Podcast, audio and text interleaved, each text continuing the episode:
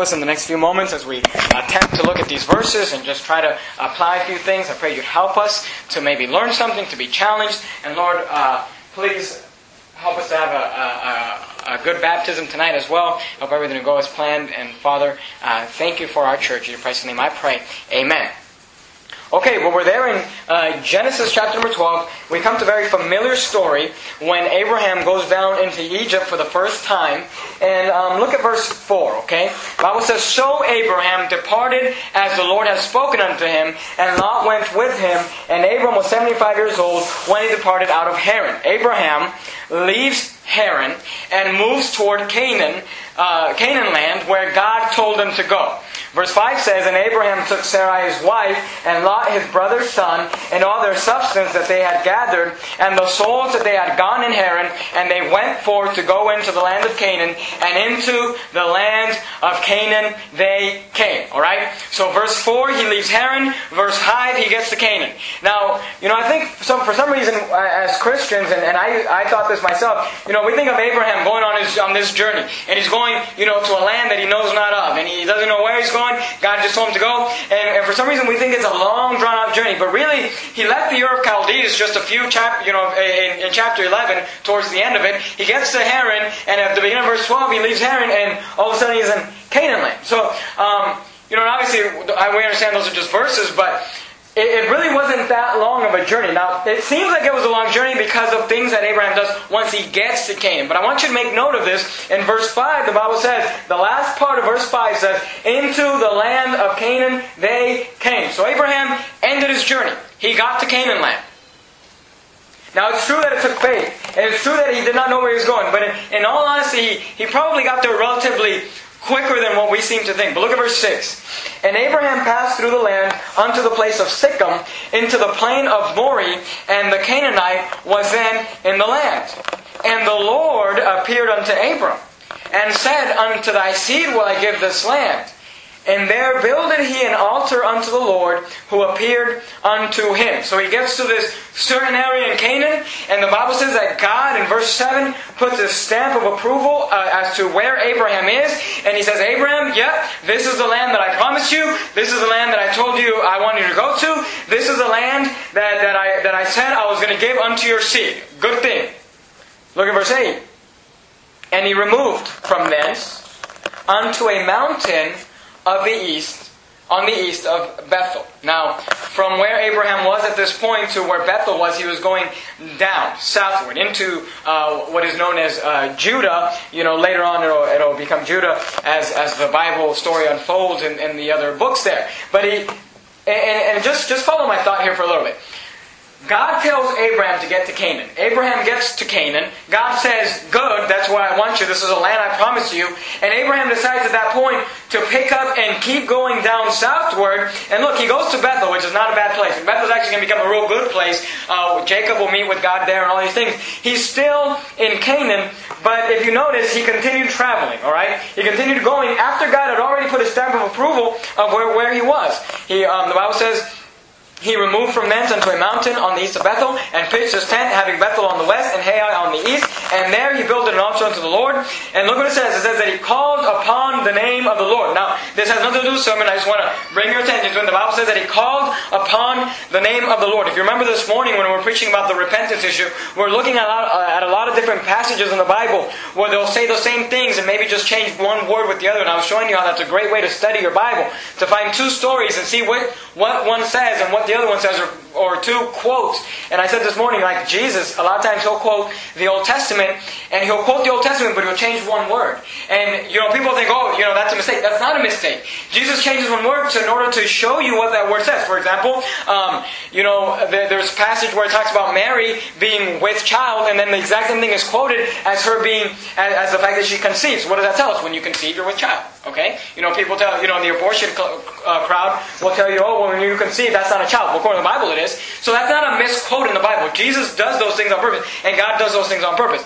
So something to bring your attention to, and like I said, nothing has to do with sermon, but the Bible says that Abraham called upon the name of the Lord. Now that reminds me of a very famous verse in Romans 10:13 says, "For whosoever shall call upon the name of the Lord shall be saved." There are those. I was just out soul winning. Uh, yesterday. I was talking to a guy, and he said, Well, you know, I've, I've, been taught my whole life that people got saved in the Old Testament different than they got saved in the New Testament. I took him to Hebrews 11, and we were going through all those verses and showing, hey, the Bible says that Abel got saved by faith, and Abraham got saved by faith, and Moses got saved by faith, and look, and, and Jacob was saved by faith, or, you know, had faith working his life. So you can't get more Old Testament than that. But here's just another proof. The Bible says that Abraham called upon the name of the Lord, and Romans 10 13 says that whosoever shall call upon the name of the Lord shall be saved. So you will see that people in the Old Testament got saved the exact same way as people in the New Testament by calling upon the name of the Lord. But look at verse 29.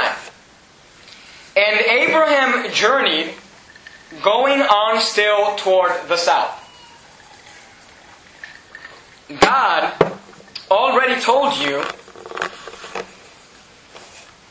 or told Abraham in verse 7 of chapter 12, that Abraham got to the right place. Because you remember, Abraham didn't know where he was going. When he left Canaan, God just said, go. He didn't know what, where he was going. God said, pack up your bags and go. And in verse 7, he gets to Canaan, and God appears to him and says, hey, this is it. This is the land that I was going to give you. And then for whatever reason, Abraham decides to just move on southward, still in Canaan land. And he makes an altar unto the Lord, and he calls upon the Lord. All good things. But then, for whatever reason, the Bible says that he just decides to continue going on still toward the south. Do you see that? So he's going down even further into the south. And look at, look at verse uh, 10. Bible says, And there was a famine in the land. And Abraham went down into Egypt to sojourn there, for the famine was grievous in the land. The point I'm trying to make to you tonight, and one of the points that we're looking at tonight is this. Okay? There was, I want you, you know, I don't have one, we, we don't have screens in our church, you know, uh, but just envision that, you know, the, the land of Canaan as a country, okay? And in this story, we're just going to use the land of Canaan as, applying it as that's the will of God, okay? That's where God wants, that's where God wanted Abraham, alright? So Canaan is this country, obviously. Israel is this country. And Abraham came down, he, you know, he started the Ur of Chaldees, went down to Haran, traveled down into Canaan. He gets to Canaan, God says, good, that's where I want you to be. He decides to go down a little further, still in Canaan land. Builds an altar, but then decides to continue to come down even further southward, and he eventually, see, when you go down south into Egypt, eventually you're going to get to Egypt, all right? From Canaan from Israel. Now, Egypt in the Bible always represents sin. It always represents the world. And what Abraham is doing here, and what I and what the illustration is here, that Abraham is coming down to the border, and he's coming down because see, Egypt represents the world. Now, God wanted Abraham here. The world is here. And for whatever reason, Abraham decides he's going to pitch his tent right here. Now, here's the problem. You say, well, was Abraham in sin? No, he was not. Was he still in Canaan land? Yes, he was. Then what's the problem? Here's the problem. When you get close to the edge, all right, because Egypt represents what? The world. When you get close to the edge, it doesn't take much to go over the edge. Does that make sense? I've heard this quote before and I, I liked it. Uh, um, I've heard people say, a tree will fall in the direction that it is leaning. You know what I'm talking about? You ever drive down the street, you know, down, down like a highway where there's a lot of trees, you know, and, and a tree will be leaning towards the highway? Well, eventually that tree's going to fall on the highway. A tree will fall the way it's leaning. And here's the problem with Abraham. He got to Canaan land and God said, good. He went down a little further in Canaan land and he built an altar. He decided to go down further in Canaan land and decided to just get right close there to Egypt. Right close there to uh, the world. And right, right, just be right there on the edge. Now here's the problem. I do not believe Abraham intention to go down to Egypt. I don't believe Abraham had any intention to go down and leave the will of God and leave the, the, the Canaan. But here's the problem a famine came. And when the famine came, it was easy see, to fall into Egypt because he was already leaning that way. Abraham was already leaning towards the world, so it was easy to fall right through. And, the, the and that's the type of Christianity, before we get to our Abraham, that's the type of Christianity we have today. We have a type of Christianity where people say, you know, I, am just going to live right on the edge. I'm just going to live right, you know, if the world is here and the will of God is here, I'm going to just be right there. Right on the fence. You know, I heard this, um, I heard this story, and you know, it's not Bible, but it's a, it's a funny story. Uh, a story that the, the, the whole entire world was gathered, you know, together on this hill. And there was a fence dividing the hill. And those who were going to serve Jesus Christ were on one side of that fence. And those who were going to serve Satan and the world were on the other side of the fence. And those who, and there was those who were just riding the fence, just right on that fence, and they're saying, "I don't want to, I don't want to serve uh, Jesus Christ, and I don't really want to serve the world. I just kind of want to be on both sides." And they were just riding that fence. And Jesus came and he said, "Hey, you know, everybody who's to uh, serve me, come with me." So he came, and the person on the fence said, "Well, I'm not serving the devil, but I'm not serving God. You know, I'm just right on the fence." And Satan came and took all those people on the other side and said, "Hey, you're serving me, come with me." And that guy just stood there on that fence, and, and the devil said, "Hey, why don't you come with me and, and come work with me because you're not going with, with Jesus?" And he said, "Oh no, no, no, I'm on the fence." You know, I, am not with you and I'm not with him. I'm just, I'm going to live right here. I'm going to, one, one foot in the world and one foot with God. I'm just on the fence. And, and, and the devil said to him, oh, what you don't understand is this. I own the fence. and I thought that was a good story. But the thing is, a Christian who decides to live right on the edge, who says, I'm just going to live right on the, on the edge. If, if Canaan is here and Egypt is here, I'm going to pitch my tent right here. A Christian who lives that way, what they don't know is that they're already living in the. They're already living in Egypt. And, and what Abraham did is he kept traveling southward, and he kept traveling southward, and he kept traveling southward. And I just want to make a, a plea to you tonight. If, if the will of God is this, just put yourself right smack down in the middle of it. Because if you're right in the middle, if you fall, you're still in the will of God. But when you're on the edge, when you fall, you end up in Egypt. And Abraham was in Egypt. And, he, and I'm sure he had no intention, but here's what happened. A famine came. And you don't know what trial is going to come in your life. You don't know what's going to happen in your life. You don't know what's going to go on in your life that's going to make you fall into Egypt. So that's point number one is that he kept going down. He kept going downward, and that was a mistake on Abraham's part. Because here's the thing. Was it a sin for Abraham to go down southward? No, it was not. In fact, where he was going down to Judah eventually became one of the strongest, most fundamental parts of Israel. But here's the difference. Abraham was one man with one wife with a nephew. He had his servants, had, but it was just one family. Eventually, Israel would become a nation of millions of people. Okay? Those people would have the resources, those people would have the, the ability to live in that southward land without having to go into Egypt because of him. If you remember Jacob, when he had 70 souls, they even went into Egypt because of famine. But once they're a full developed nation, they won't have to go into Egypt. But see, Abraham, you're not strong enough to not go into Egypt right now. And what we gotta understand is this. Sometimes in our Christian life, you know, people people say, oh well, well so and so is strong enough, and so and so is mature enough, and so and so they're doing this. But here's what you don't understand: you're not so and so. You're not the Judah of David. You're not the Judah of Solomon. You're not the Judah that's gonna be able to be right next to Egypt and not be enticed by Egypt and not and not go to. You're not that person, Abraham. You're just one person. Stay where you're at. God told you that's where I want you to be. Why are you going down southward? But he kept going down southward, he kept going down southward, eventually found himself in Egypt. Abraham went down into Egypt. Bible says in verse 10, and there was a famine in the land. And Abraham went down into Egypt to, to sojourn there, for the famine was grievous in the land. He did not stay put where God was satisfied where he was. Now, at first was he out of the will of God? No, he wasn't. But eventually he got there.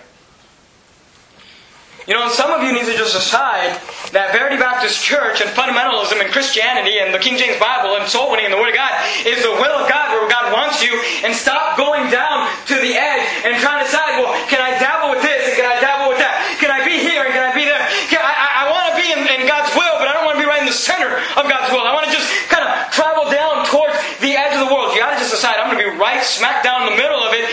And when I'm big enough and large enough and grown enough to be able to handle the rest, then I'll handle the rest. But for now, I'm going to put myself in the center. And that's what Abraham would have done. And he would have, he, would have had a better life if he would have done that. How did Abraham end up in Egypt from, promise, from the promised land? Slowly. He was in Canaan land. He went, you know, in, in, in uh, Shechem then. He went down to Bethel. He went from Bethel even more south. And then a famine hit and he was in Egypt land. Did he just wake up in Egypt land? Did, he, did, did the Lord appear to him one day, said, Abraham, you're doing right, and then the next day, he was in Egypt land? Are you going to go from Verity Baptist Church, you know, soul winning, reading your Bible, praying, doing nine chapters a day, memorizing the Bible, uh, doing all those things that God, fasting, and then the next day just wake up and be a drunk, a druggie, you know, in, in the gangs, in prison? You, no. How do you get to Egypt? Slowly. Just taking one step at a time. One trip downward. Just getting one step closer to the world. And that's how Abraham did it. And you know, we ought to go with me real quick. We're going to come right back to, to, Genesis 12, but go with me to the book of uh, 1 Corinthians, chapter number 10, and look at verse 23. 1 Corinthians, chapter number 10, and verse 23.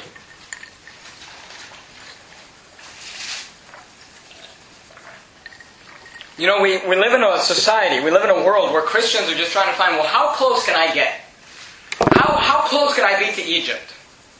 Without actually being in Egypt. And here's what they're really saying. How close can I get to sin without actually being in sin? And look at, look at 1 Corinthians chapter number 10 and look at verse 23. The Bible says, this is what Paul said. He said, All things are lawful for me, but all things are not expedient. That word expedient means convenient or the best thing.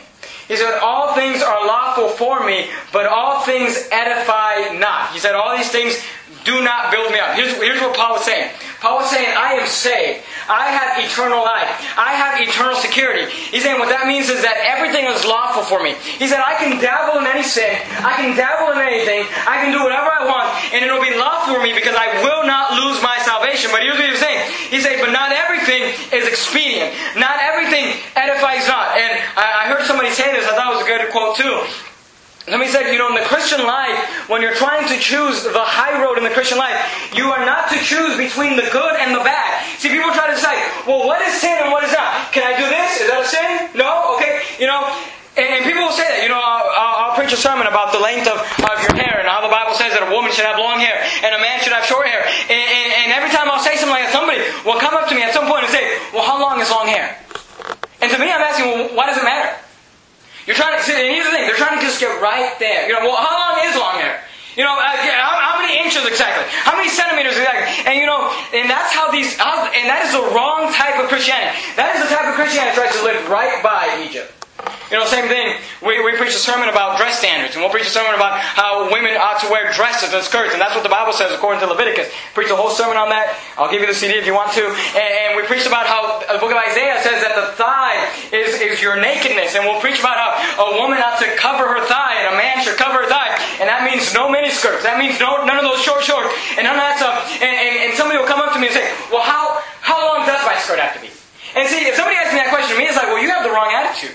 You have the wrong mentality. You're trying, you know, well, how does, it have to be right? You know, if you if if you look at the way my wife dresses, first of all, you've never seen her wear a pair of pants. But secondly, you've never seen her wear pants. I mean, wear a skirt or a dress that'll come anywhere near her thigh. See, well, could they be right at the knee length? Well, yeah, they could be.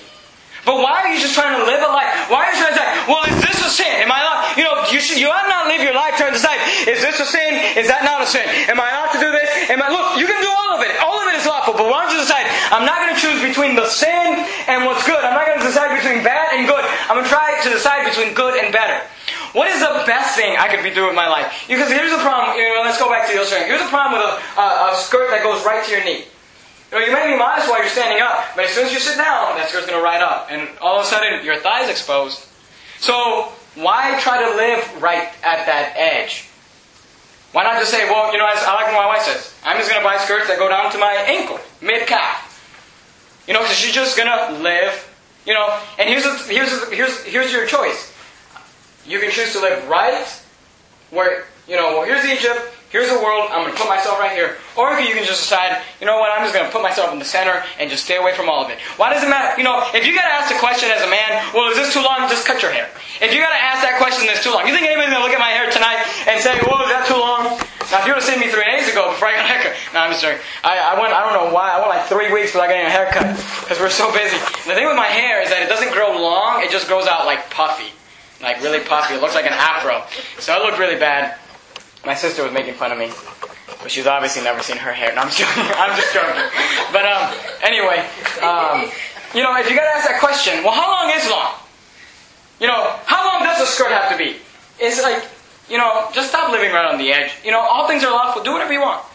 But not everything is expedient. Not everything edifies not.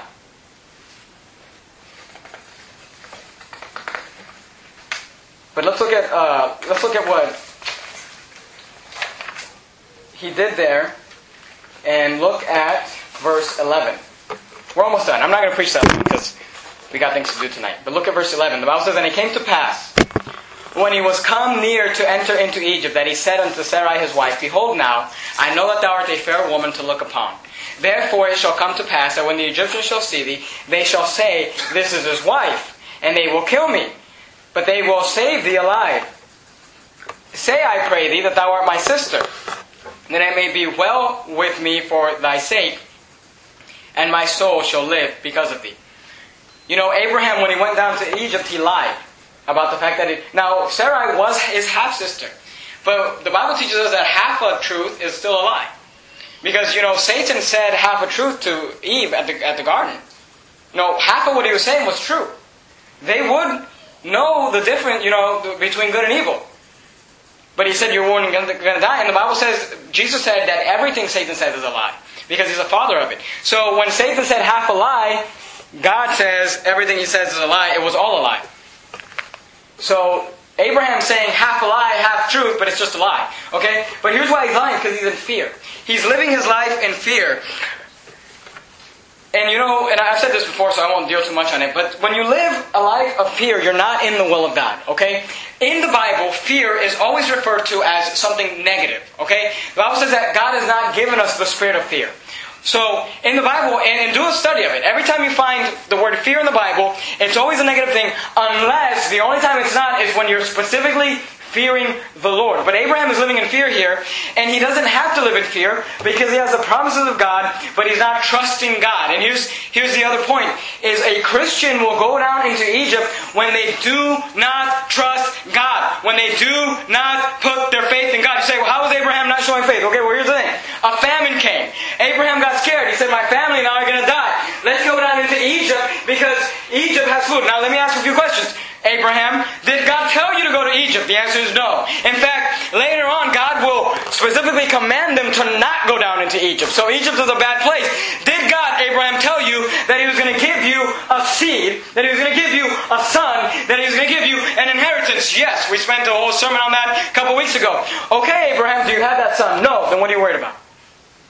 If God has promised you a son, Abraham, if God has made a promise to you, and He said, I'm going to give you this, and I haven't given it to you yet, then you're not going to die. Look, a semi could hit you, a plane could fall from the sky, and you're going to live. If God promised it to you, He's going to do it. But here's what we do as Christians. You know what's the funny thing about Abraham? Is Abraham had the faith to leave his family he had the faith to leave his home. He had the faith to quit his job. He had the faith to leave everything he knew, everything he owned, everyone he, everything he called home to go to a country that he did not know, to a land that he did not know where he was going. He had all that faith. But then when a famine comes, he has to go down to Egypt. And you know, we as Christians, we'll have our, you know, because what's the first step of becoming a Christian? Putting your faith in Jesus Christ for salvation. We'll put the faith in Jesus Christ that He's going to save our soul from hell. Think about this for a second. You will have faith in Jesus Christ that He's going to save your soul from hell for eternity. But when it comes to paying the mortgage, then we lapse in faith and we go to Egypt. You see what I'm saying? Isn't that kind of I mean, don't you think if we're, you know, wouldn't you think we'd have more faith that God can help me pay my bills? So, eh, you know, but here's what a Christian will do: we'll, we'll, we'll work during a church service. Well, I got to pay my bills. Why don't you just have faith that God is to pay your bills and that God is to take care of you and make sure you're okay? Look, if, you're if you're not going to work because you're going to church, I promise you, God is to take care of you if you're doing it right. But see, we'll, we'll put all our faith in Jesus Christ to save our souls and praise the Lord for it. But then we'll lapse in these little things. I mean, could God feed Abraham? Of course, God could feed Abraham. But not only that, Let's look at the consequences of him going down to Egypt. Look at verse 14. Uh, go back to Genesis 12 and look at verse 14.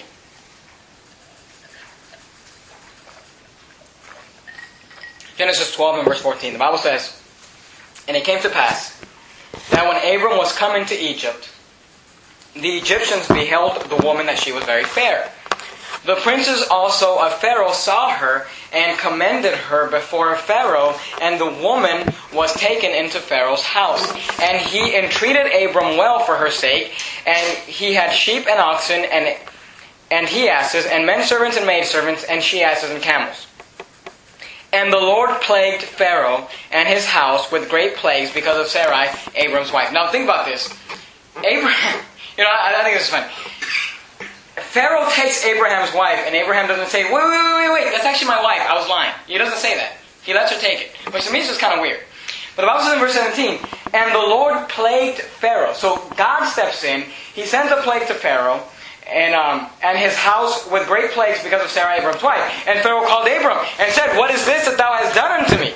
Why didst thou not tell me that she was thy wife? And why saidst thou, She is my sister? So I might have taken her to me to wife. Now therefore, behold, thy wife, uh, thy wife, take her, uh, go thy way. And Pharaoh commanded his men concerning him, that, and they sent him away, and his wife, and all that he had. And Abraham goes back to Canaan.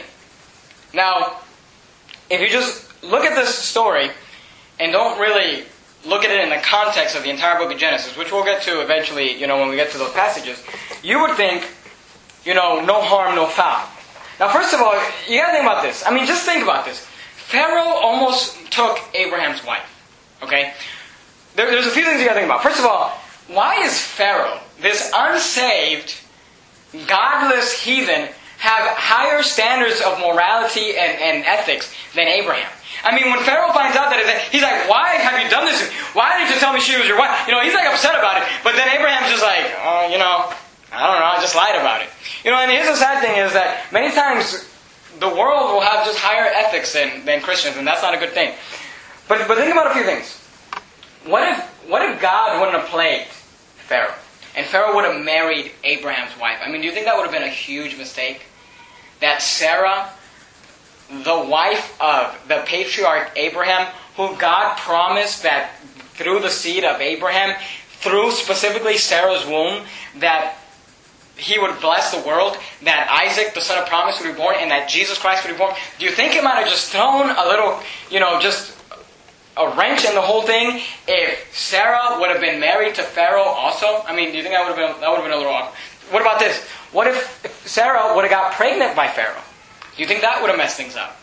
See, here's what you don't realize. When you go down to Egypt, you just don't realize the danger you're putting yourself into and the things you, that you might mess up, okay? Now, by the grace of God, the Bible says that the Lord plagued, I mean, God Himself stepped in. He plagued Pharaoh and He saved him and He helped him, okay? And, and we would read the story and we would say, well, no harm, no foul you know, just another episode in the life of Abraham. He went back to Canaan and, and, and everything was fine. But the thing is that everything wasn't fine.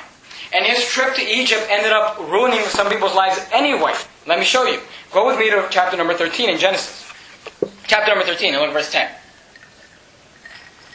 The Bible says, And Lot lifted up his eyes. Now, just so you know, eventually they go back to Canaan. Lot's family starts growing, his herdsmen start growing. Abraham's family starts growing, his herdsmen start growing. Their herdsmen are arguing together, and Abraham and Lot get together and say, okay, you know, we gotta get separated here, we can't live in the same plane. And Abraham says to Lot, if you go that way, I'll go this way. If you go this way, I'll go that way. So in verse 10, Bible says, And Lot lifted up his eyes and beheld all the plain of Jordan, that it was well watered everywhere, before the Lord destroyed Sodom and Gomorrah. So Lot, the Bible says he left his eyes and he's looking towards Sodom and Gomorrah. Now, Sodom and Gomorrah, a good, a good place or a bad place? Obviously, it's a bad place. And the Bible says that he looks over there and he saw the, the, the plains of Jordan, that it was well watered everywhere.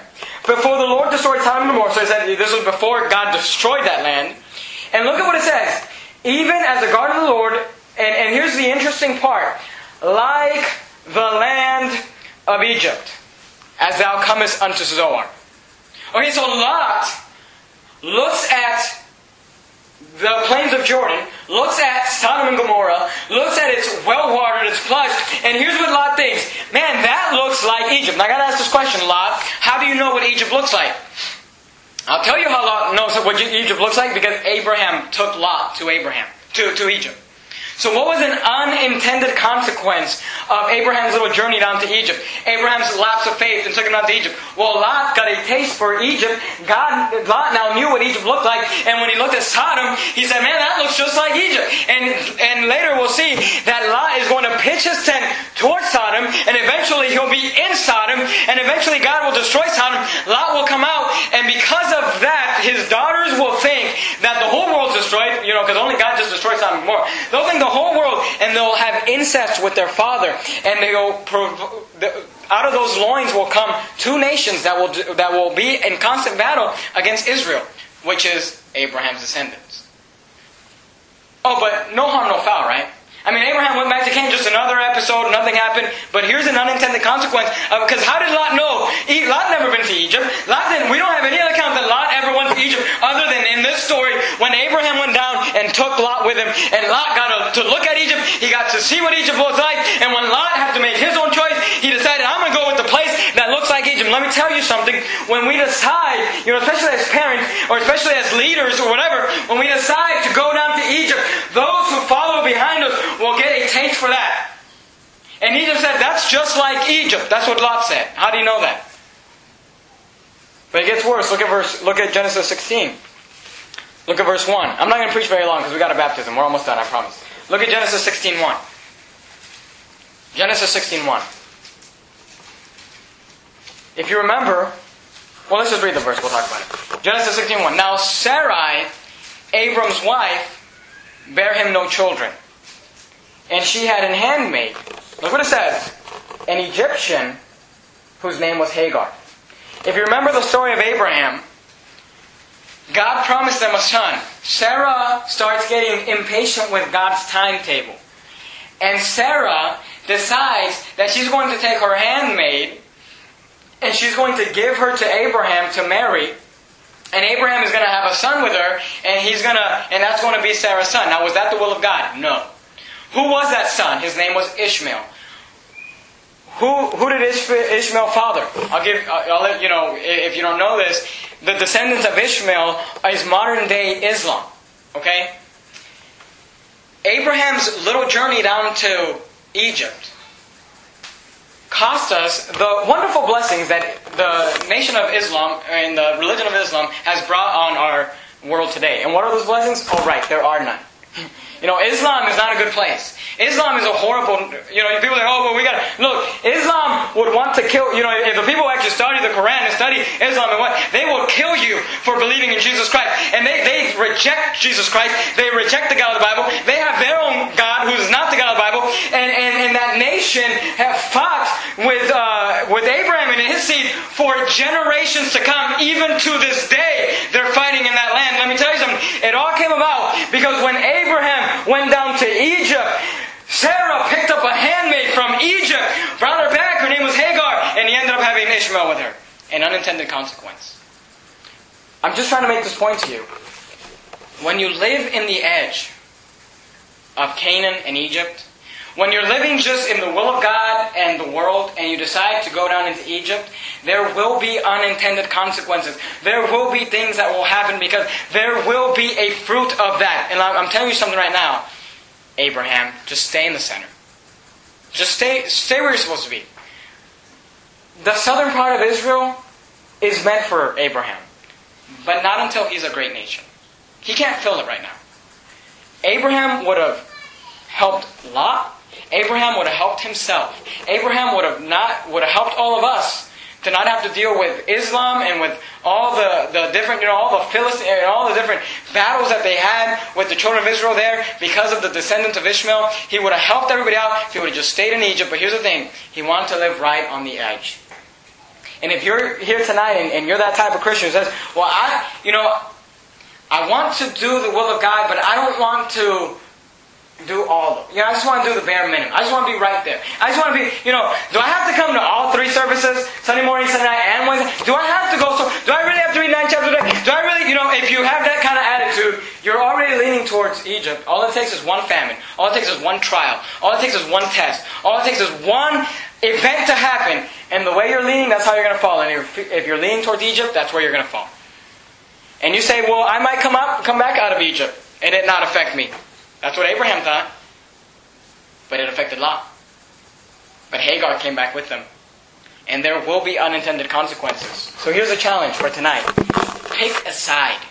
Just pick a side. Just decide. I'm either going to live for God, I'm going to live for the world. I'm going to quit riding the fence. I'm going to quit riding. Uh, I'm going to quit living the, my life just right on the exit. I'm just going to decide who am I going to serve and just go with it and fight with it and just be with it. And Abraham just stay with God. If God already put his stamp of approval there, then just stay there. If God has put his stamp of approval here, if God has put his stamp of approval on, on the Christian life at Verity Baptist Church, the King James Bible, soul winning, and all those things that come with, with fundamentalism or whatever we preach from this Bible, if God has put his stamp of approval there, which he has, it's called this book, then why don't you just decide, I'm going to stay right there. And I'm just going to live right in the center, and I'm going to quit trying to, because here's the thing. You go down southward slowly, southward slowly, southward slowly, before you know it, you're in Egypt. And, and, and you're looking around thinking, I don't even know how I got here.